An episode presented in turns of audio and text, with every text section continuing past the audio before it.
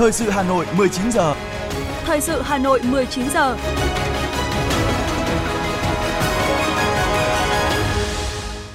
Kính chào quý vị và các bạn. Bây giờ chương trình thời sự Đài Phát thanh Truyền hình Hà Nội. Chương trình hôm nay, thứ năm ngày 9 tháng 11 năm 2023 có những nội dung chính sau đây. Ủy viên Bộ Chính trị, Thường trực Ban Bí thư Trương Thị Mai dự lễ kỷ niệm 75 năm ngày truyền thống Đảng bộ khối, các cơ quan trung ương, mùng 7 tháng 11 năm 1948, mùng 7 tháng 11 năm 10 năm 2023. Luật thủ đô tạo cơ chế đặc thù vượt trội để thủ đô phát triển. Chủ tịch Ủy ban nhân dân thành phố Trần Sĩ Thanh chủ trì phiên họp Ủy ban nhân dân thành phố thường kỳ tháng 11 năm 2023 lần thứ hai. Chính thức tăng giá bán điện từ ngày hôm nay. Phần tin thế giới có những thông tin sau. Mỹ và Hàn Quốc thảo luận về vấn đề Triều Tiên. Liên quan đến tình hình chiến sự tại Trung Đông, Việt Nam kêu gọi chấm dứt bạo lực và thả tự do cho con tin tại giải Gaza. Và sau đây là nội dung chi tiết. Thưa quý vị, nhiều nội dung trong dự thảo luật thu hút sự quan tâm của dư luận. Nhiều chuyên gia cho rằng, chiếc áo pháp lý của thủ đô cần phải được nới rộng hơn để Hà Nội phát huy mọi tiềm năng thế mạnh, trở thành trung tâm động lực thúc đẩy phát triển vùng đồng bằng sông Hồng nói riêng, cả nước nói chung. Sau 10 năm thi hành, các quy định của luật thủ đô đã giúp thành phố Hà Nội thiết lập các công cụ pháp lý tương đối đồng bộ cho việc xây dựng, quản lý và phát triển thủ đô, tạo sự chuyển động tích cực trên nhiều lĩnh vực. Tuy nhiên, luật thủ đô đã bộc lộ nhiều bất cập trong thực hiện một số mục tiêu, giải pháp ở các lĩnh vực như quy hoạch, quản lý sử dụng đất, thúc đẩy đầu tư, phát triển, bảo tồn và phát triển văn hóa, phát triển giáo dục khoa học công nghệ, bảo vệ môi trường. Bên cạnh đó, một số nội dung của luật thủ đô chậm ban hành văn bản quy định chi tiết để kịp thời thực hiện thống nhất đồng bộ, ảnh hưởng trực tiếp đến hiệu lực hiệu quả thi hành luật. Điều này làm cho một số quy định của luật chậm đi vào cuộc sống, dẫn đến việc đầu tư dự án phát triển đô thị giàn trải không theo quy hoạch và kế hoạch. Đơn cử như việc cải tạo xây dựng chung cư cũ đã được quy định tại điều 16 luật thủ đô nhưng còn chung chung mang tính định hướng hơn là cơ chế thực hiện. Bởi vậy, cần phải sửa đổi quy định này và cần có cơ chế giúp thủ đô giải quyết bất cập. Đó là ý kiến của nhà nghiên cứu Hà Nội Nguyễn Ngọc Tiến khi góp ý vào dự thảo luật thủ đô sửa đổi. Vướng luật thủ đô đó chính là cái khu um, sửa chữa cái khu nhà xuống cấp ở thành công. Bao nhiêu năm có làm được đâu vì nó vướng. Cho nên cái sửa đổi luật thủ đô là tôi cho là cần thiết và theo cái hướng phân cấp phân quyền tạo điều nhiều điều kiện cơ hội hơn cho Hà Nội thì, thì Hà Nội sẽ có cơ hội phát triển nhanh và bền vững. Dự thảo luật thủ đô sửa đổi gồm 6 chương, 59 điều, tăng 2 chương, 32 điều so với luật thủ đô năm 2012. Nội dung dự thảo luật thủ đô sửa đổi lần này bám sát 9 nhóm chính sách đã được chính phủ thông qua để quy phạm hóa thành các cơ chế chính sách cụ thể mang tính đặc thù vượt trội, phục vụ cho sự nghiệp xây dựng phát triển thủ đô của cả nước. Ông Trần Anh Tuấn, nguyên Thứ trưởng Bộ Nội vụ cho rằng Tôi cũng đã xem à, các cái nội dung liên quan đến cái à, phân cấp phân quyền trong dự thảo luật thủ đô liên quan đến lĩnh vực tổ chức à, bộ máy thế rồi về công tác cán bộ. Thì tôi cơ bản là tôi rất là đồng tình và tán thành các cái nội dung về phân cấp phân quyền kể cả ủy quyền liên quan đến tổ chức bộ máy biên chế và công tác cán bộ của thủ, uh, trong dự thảo luật thủ đô.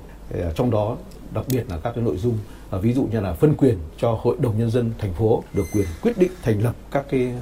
quyết định thành lập, tổ chức lại, giải thể các cái um, cơ quan chuyên môn, các cái tổ chức hành chính có tính đặc thù của thủ đô. Thì nó, điều đó là rất phù hợp với yêu cầu phát triển của thủ đô. Nó đáp ứng được cái yêu cầu trong cái từng giai đoạn, từng cái thời kỳ. Trong rất nhiều nội dung được dự thảo luật đề cập, vấn đề quy hoạch phát triển nhà ở luôn nhận được sự quan tâm của người dân và các chuyên gia. Bên cạnh đó, chính sách về thu hút trọng dụng nhân tài trong dự thảo luật cũng được nhiều ý kiến đánh giá là đòn bẩy nhằm tạo cú hích trong việc phát triển nguồn nhân lực chất lượng cao cho thủ đô. Ông Nguyễn Chí Đoàn, Phó Giám đốc Sở Nội vụ Hà Nội cho biết. Những cái cơ chế đối với các đối tượng này là sẽ xin Trung ương, xin Quốc hội là cho Hà Nội được uh, ký hợp đồng với tư cách chuyên gia và với những cái chế độ đặc thù do Hà Nội quy định, hoặc là trong những điều kiện cụ thể. Cái thứ hai là cũng quy định là để đáp ứng những cái ờ, yêu cầu nhiệm vụ đột xuất ờ, của từng thời kỳ, thì thủ trưởng cơ quan hành chính là có được phép là ký những cái hợp đồng làm công tác chuyên môn để phục vụ cho công tác quản lý. Nếu mà luật được ờ, Quốc hội thông qua, thì với cái cơ chế này sẽ mở ra cho Hà Nội là sẽ có điều kiện cái cánh cửa để thu hút nhân tài và nguồn nhân lực chất lượng cao. Theo luật sư Nguyễn Hưng Quang, Phó Chủ tịch Hội Luật Quốc tế Việt Nam, dự thảo luật thủ đô sửa đổi đã thể chế hóa các quy định trên nguyên tắc bám sát 9 nhóm chính sách. 9 nhóm chính sách của dự thảo luật không chỉ giải quyết những vấn đề bất cập mà còn đưa ra các giải pháp pháp lý để tạo điều kiện đặc thù vượt trội về cơ chế cho thủ đô phát triển. Hà Nội là một đô thị đặc biệt và chúng ta có một cái tốc độ về xây dựng rất là nhanh. Chúng ta có một quy hoạch chung 1259 của Thủ tướng Chính phủ năm 2010 và hiện nay chúng ta nhìn thấy vẫn đang theo quy hoạch đấy và muốn sửa đổi một quy hoạch bộ thôi thì chúng ta vẫn phải xin ý kiến của Chính phủ và điều này đã cản trở rất nhiều cho sự phát triển của Hà Nội. Thì chính vì vậy mà trong luật dự thảo luật thủ đô uh, sửa đổi thì có đề xuất là rằng là để Hà Nội có thể điều chỉnh quy hoạch nhưng mà tính cục bộ. Nhưng tất nhiên phải báo cáo bảo đảm cái tính nghiêm túc của quy hoạch. Ta vẫn phải báo cáo thủ tướng chính phủ. Kết quả thực hiện tôi nghĩ rằng đây là một cái điểm mới và có thể tạo ra cái tính đột phá tính chủ động cho chính quyền hà nội trong việc là tổ chức thực hiện quy hoạch. Đón nhận tư tưởng, quan điểm chỉ đạo nghị quyết 15 của Bộ Chính trị về phương hướng phát triển thủ đô Hà Nội đến năm 2030, tầm nhìn đến năm 2045. Thủ đô Hà Nội phải là thành phố kết nối toàn cầu, có mức sống và chất lượng cuộc sống cao, kinh tế, văn hóa, xã hội phát triển toàn diện, đặc sắc, hài hòa, tiêu biểu cho cả nước, có trình độ phát triển ngang tầm thủ đô các nước phát triển trên khu vực và thế giới. Để đạt được mục tiêu này thì việc hoàn thiện thể chế mà trọng tâm then chốt là hoàn thiện luật thủ đô là vấn đề cấp bách hơn bao giờ hết. Đây cũng chính là cơ hội để thủ đô bứt phá phát triển. Thưa quý vị, ngày mai mùng 10 tháng 11, dự án luật thủ đô sửa đổi chính thức được trình Quốc hội tại kỳ họp thứ 6. Bên hành lang Quốc hội, các đại biểu bày tỏ tán thành với sự cần thiết ban hành luật thủ đô sửa đổi nhằm kịp thời thể chế hóa các quan điểm, định hướng phát triển thủ đô Hà Nội được đặt ra trong các nghị quyết của Bộ Chính trị, tạo cơ chế đột phá, huy động mọi nguồn lực, khai thác hiệu quả các tiềm năng thế mạnh của thủ đô, đưa thủ đô tiếp tục phát triển nhanh, bền vững. Ghi nhận của phóng viên Ngọc Ánh. Nhấn mạnh rằng, luật thủ đô là đạo luật đặc biệt quan trọng, có ý nghĩa chính trị, xã hội sâu sắc. Các đại biểu cho rằng, dự thảo luật thủ đô sửa đổi cần có các cơ chế chính sách đặc thù, đặc biệt, thể hiện sự phân quyền mạnh mẽ, nhưng cũng đồng thời là giao nhiệm vụ cho chính quyền thành phố Hà Nội trong xây dựng bảo vệ, phát triển thủ đô xứng tầm với vị trí vai trò, mục tiêu đã được xác định trong nghị quyết số 15 của Bộ Chính trị về phương hướng nhiệm vụ phát triển thủ đô Hà Nội đến năm 2030, tầm nhìn đến năm 2045. Đại biểu Nguyễn Thị Sửu, Phó trưởng đoàn đại biểu Quốc hội tỉnh Thừa Thiên Huế cho biết. Sau nhiều năm ban hành luật à, thủ đô à, cũng đã đến lúc chúng ta phải có một cái nhìn tổng thể à, khách quan toàn diện để mà tạo được cái động lực phát triển thủ đô trên tất cả các lĩnh vực vì là thủ đô thủ đô của cả nước đấy phải là ờ, đi đầu ờ, dẫn đầu trên lĩnh vực kinh tế, văn hóa, quốc phòng an ninh và kể cả cái xây dựng hệ thống chính trị À, và rất cần thiết cho cái việc huy động mọi nguồn lực đấy, à, nhân lực tài lực vật lực không chỉ là từ ngân sách nhà nước từ các loại thuế phí mà phải từ chính cái sự uh, ủng hộ của người dân thủ đô. Các đại biểu cũng cho rằng các cơ chế chính sách được thiết kế trong dự thảo luật phải rõ ràng rành mạch về phạm vi, nội dung phân quyền, lĩnh vực phân quyền phải toàn diện nhưng có trọng tâm, trọng điểm, bảo đảm tính khả thi và có cơ chế kiểm soát quyền lực thông qua việc quy định cụ thể quy trình, thủ tục thực hiện nhiệm vụ và trách nhiệm kiểm tra, giám sát của các cơ quan. Đồng thời cần bổ sung các cơ chế chính sách đặc thù để thực hiện nhiệm vụ của thủ đô là trung tâm chính trị, hành chính của quốc gia, đồng thời là đô thị đặc biệt. Đại biểu Trần Văn Lâm, đoàn Bắc Giang nêu ý kiến. Sự phát triển của thủ đô cũng là niềm tự hào chung của tất cả mọi địa phương trong cả nước này. Mong muốn rằng sự phát triển của thủ đô sẽ lan tỏa để thành cái động lực cho cả vùng và cho cả đất nước phát triển. Chính vì vậy, mong muốn rằng là trong cái này, lần này hoàn thiện luật thủ đô ờ, tôi mong rằng sẽ đánh giá một cách ừ, căn cơ toàn diện cái luật trước đây, xem là những hạn chế yếu kém là cái gì và đề ra các cái giải pháp nó đầy đủ, toàn diện và đặc biệt là phải hiệu quả và khả thi thế còn muốn rằng là trong quá trình hoàn thiện luật thủ đô thì phải đề ra được các cái chính sách thực sự là phù hợp với cái vị trí vai trò của một cái trung tâm chính trị hàng đầu trung tâm kinh tế văn hóa xã hội như vậy thì tức là phải khẳng định được cái vai trò đấy thì phải cần có các cái cơ chế chính sách thực sự là đặc thù phù hợp để mà có cái hành lang pháp luật cho thủ đô phát triển nhanh chóng và, và hiệu quả. Các đại biểu cũng bày tỏ kỳ vọng luật thủ đô sửa đổi tạo nền tảng, cơ sở, tính đặc thù vượt trội cho giai đoạn sau, thu hút tinh thần và lực lượng của toàn xã hội, phục vụ cho sự nghiệp xây dựng và phát triển thủ đô của một quốc gia 100 triệu dân, thành phố sáng tạo và hòa bình của thế giới. Chiều nay, với tỷ lệ 90,49% phiếu tán thành, Quốc hội đã chính thức thông qua dự thảo nghị quyết về kế hoạch phát triển kinh tế xã hội năm 2024. Đây là nghị quyết đầu tiên được thông qua tại kỳ họp thứ 6. Nghị quyết về kế hoạch phát triển kinh tế xã hội năm 2024 quyết nghị 15 chỉ tiêu chủ yếu năm 2024, trong đó tốc độ tăng trưởng tổng sản phẩm trong nước GDP từ 6,0% đến 6,5%, GDP bình quân đầu người đạt khoảng 4.700 đến 4.730 đô la Mỹ. Tỷ trọng công nghiệp chế biến, chế tạo trong GDP đạt khoảng 24,1% đến 24,2%. Tốc độ tăng chỉ số giá tiêu dùng bình quân từ 4,0% đến 4,5%. Tốc độ tăng năng suất lao động xã hội bình quân từ 4,8% đến 5,3%. Quốc hội đề nghị chính phủ và các cơ quan liên quan ưu tiên thúc đẩy tăng trưởng kinh tế, giữ vững ổn định kinh tế vĩ mô, kiểm soát lạm phát, bảo đảm các cân đối lớn của nền kinh tế, tiếp tục giả soát, hoàn thiện thể chế, pháp luật, cơ chế, chính sách, đơn giản hóa thủ tục hành chính, quy định kinh doanh, đẩy mạnh xây dựng, phát triển hệ thống kết cấu hạ tầng chiến lược đồng bộ hiện đại, tập trung thực hiện hiệu quả thực chất cơ cấu lại nền kinh tế gắn với đổi mới, mô hình tăng trưởng, đẩy mạnh phát triển kinh tế số, kinh tế xanh, kinh tế tuần hoàn.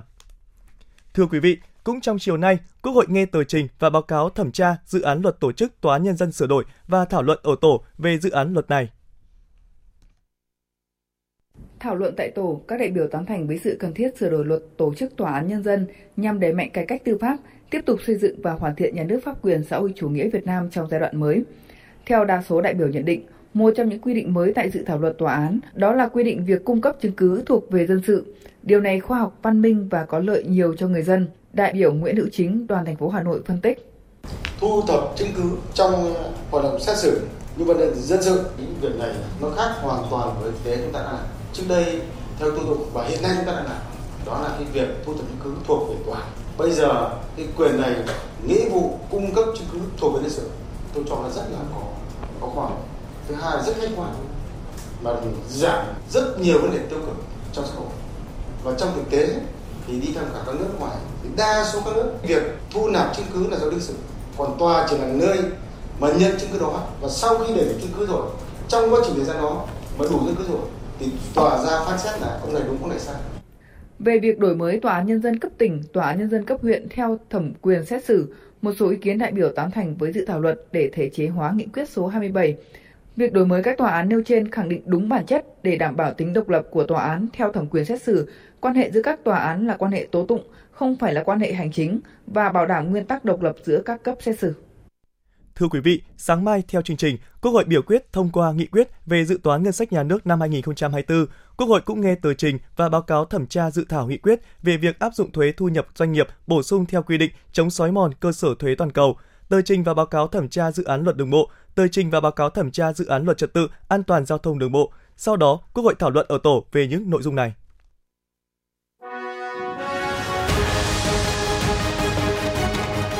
Thời sự Hà Nội, nhanh, chính xác, tương tác cao. Thời sự Hà Nội, nhanh, chính xác, tương tác cao.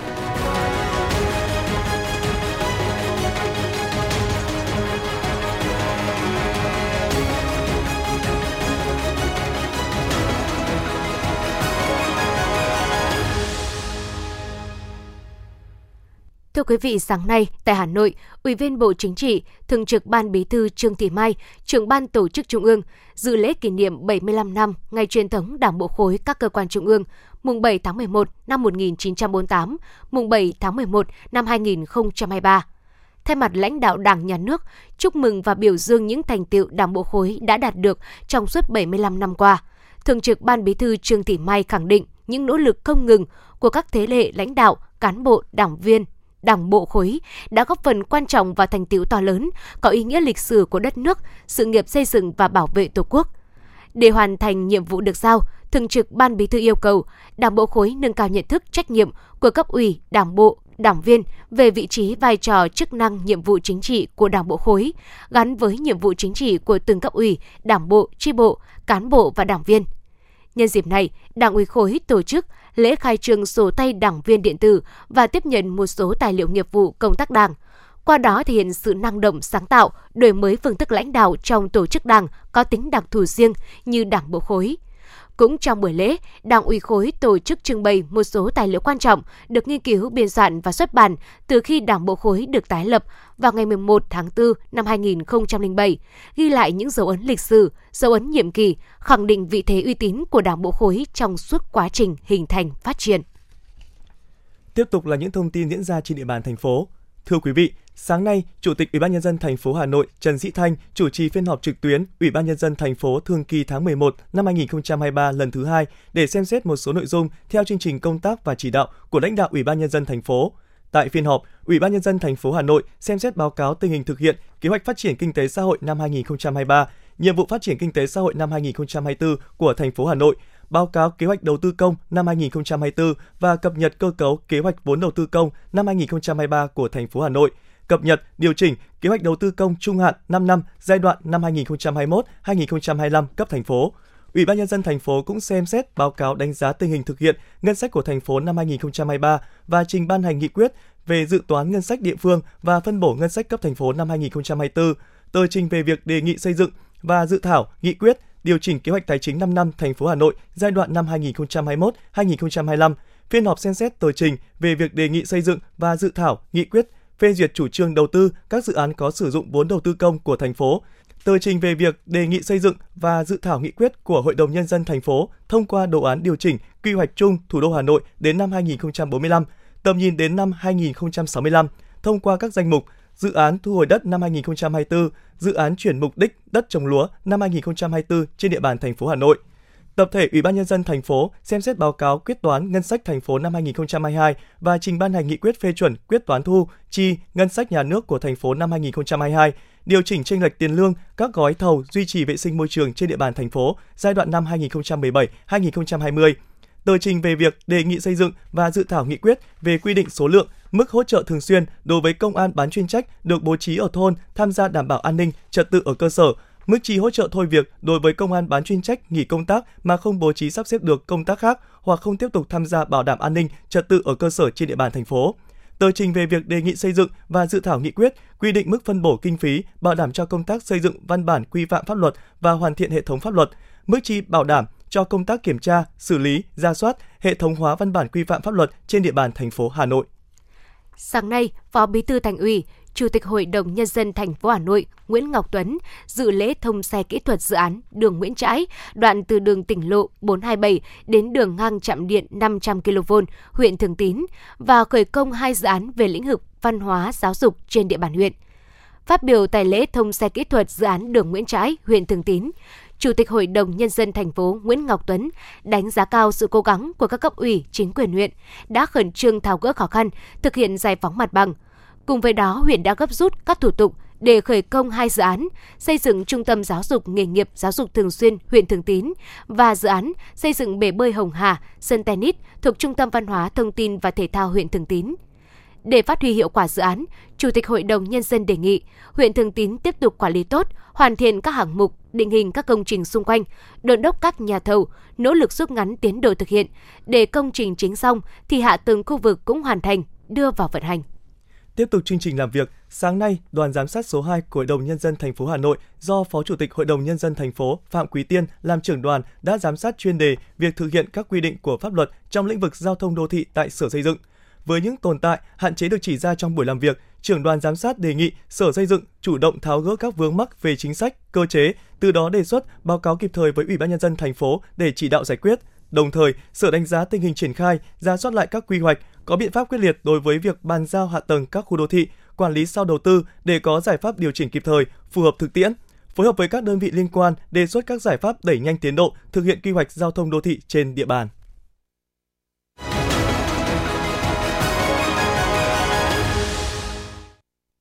Chuyển sang những thông tin khác.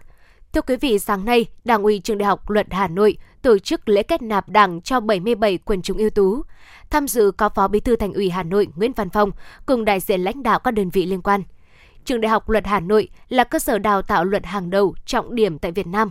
Thời gian qua, nhà trường đã đào tạo hơn 130.000 cử nhân, hơn 4.500 thạc sĩ và hơn 300 tiến sĩ luật. Trong công tác xây dựng Đảng, Đảng bộ Trường Đại học Luật Hà Nội là đảng bộ trong sạch vững mạnh, nhiều lần được Thành ủy Hà Nội, Đảng ủy khối các trường đại học, cao đẳng Hà Nội biểu dương khen thưởng.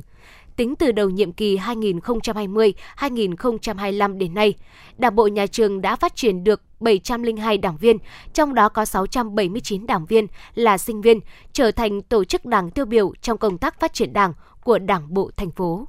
Chiều nay, Ủy viên Ban Thường vụ, trưởng Ban Dân vận Thành ủy Đỗ Anh Tuấn tham dự và chung vui Ngày hội đại đoàn kết cùng người dân xã Đồng Tháp, huyện Đan Phượng. Phát biểu tại ngày hội, trưởng Ban Dân vận Thành ủy Đỗ Anh Tuấn khẳng định, Ngày hội đại đoàn kết toàn dân tộc ở khu dân cư đã trở thành nét đẹp truyền thống, phát huy sức mạnh cộng đồng, cùng với đó đề nghị toàn thể nhân dân tiếp tục đoàn kết, vượt qua khó khăn, xây dựng thôn văn hóa kiểu mẫu, giữ gìn và phát huy các giá trị văn hóa, thực hiện quy định về nền nếp sống văn minh, hướng tới mục tiêu xây dựng huyện Đan Phượng phát triển thành quận trong thời gian tới.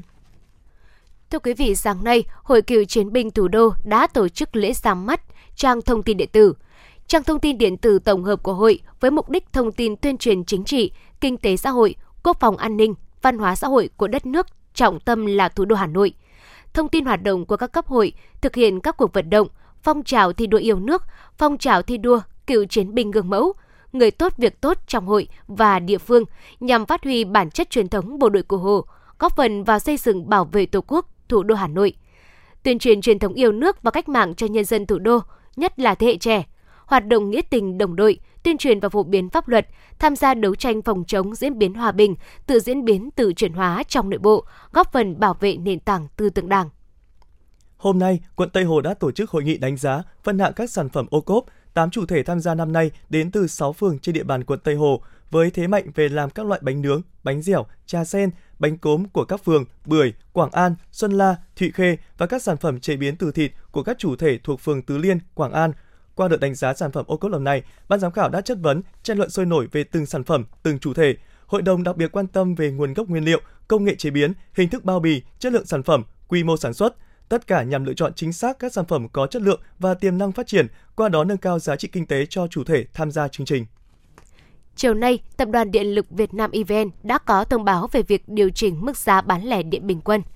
Theo đó, giá bán lẻ điện bình quân từ ngày hôm nay, mùng 9 tháng 11 năm 2023 sẽ tăng từ 1.920,37 đồng 1 kWh lên 2.006,79 đồng 1 kWh, chưa bao gồm thuế giá trị gia tăng. Mức điều chỉnh này tương đương mức tăng 4,5% so với giá điện bán lẻ bình quân hiện hành.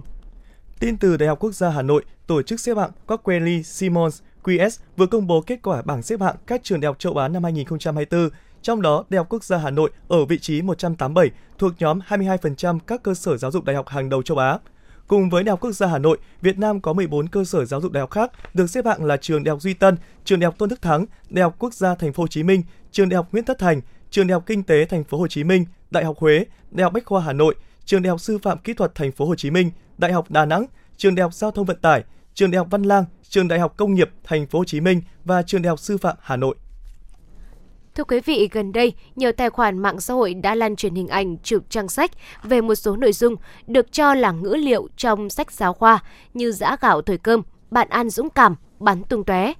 Trước những thông tin sai sự thật, Bộ Giáo dục và Đào tạo cùng các cơ quan liên quan đã kịp thời lên tiếng cảnh báo, nhưng hiệu ứng đám đông lan truyền vẫn khiến dư luận xã hội và phụ huynh lo lắng, băn khoăn về chất lượng của các sách giáo khoa, sách tham khảo được đưa vào giảng dạy trong các nhà trường hiện nay.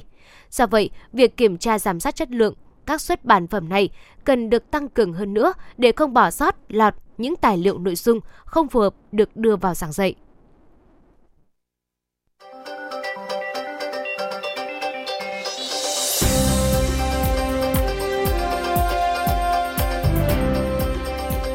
Những bản hùng ca đã ghi tạc vào lịch sử như Tiến quân ca, Trường ca sông Lô, ca ngợi Hồ Chủ tịch, những thiên tình sự bất hủ như Thiên Thai, Trương Trì hay những tuyệt phẩm về mùa thu như Suối Mơ, Thu Cô Liêu, Buồn Tàn Thu cùng sự góp mặt biểu diễn của các nghệ sĩ nổi tiếng. Tất cả sẽ có trong chương trình Dòng thời gian, bài ca đi cùng năm tháng số đặc biệt với chủ đề Suối Mơ, kỷ niệm 100 năm ngày sinh của nhạc sĩ Văn Cao. Chương trình được truyền hình trực tiếp trên kênh 1 phát thanh FM 96 MHz và các nền tảng số của Đài Hà Nội vào lúc 20 giờ ngày 12 tháng 11 năm 2023. Trân trọng mời quý thính giả đón nghe.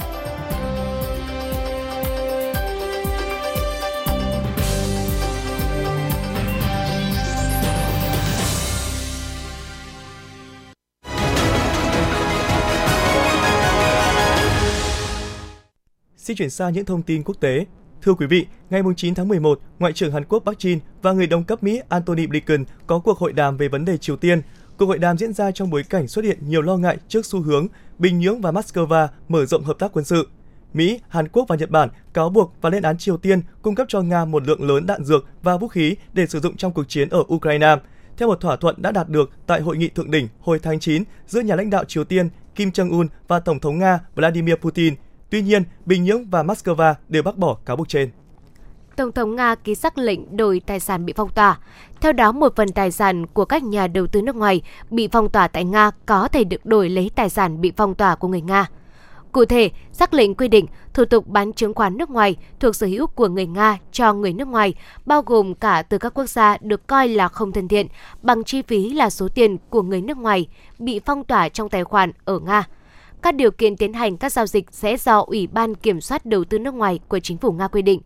Ở giai đoạn đầu tiên, dự kiến sẽ gỡ bỏ phong tỏa các tài khoản trị giá khoảng 100 tỷ rúp thuộc về các nhà đầu tư bán lẻ.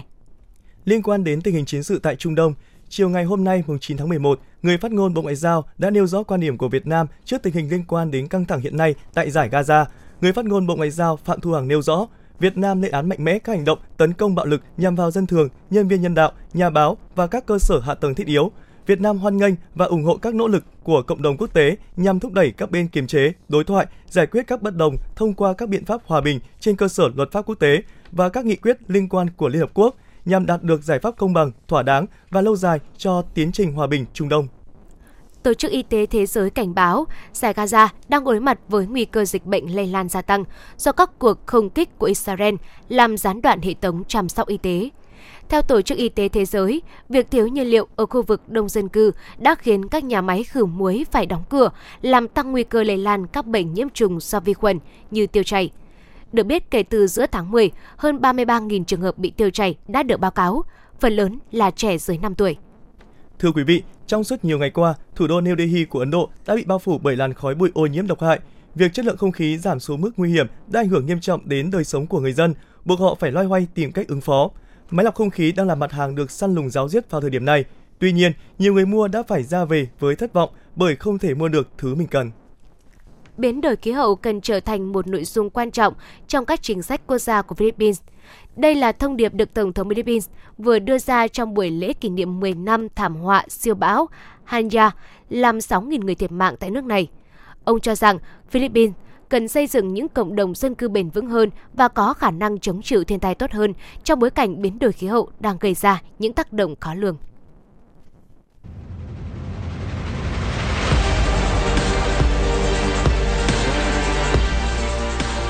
Bản tin thể thao. Bản tin thể thao.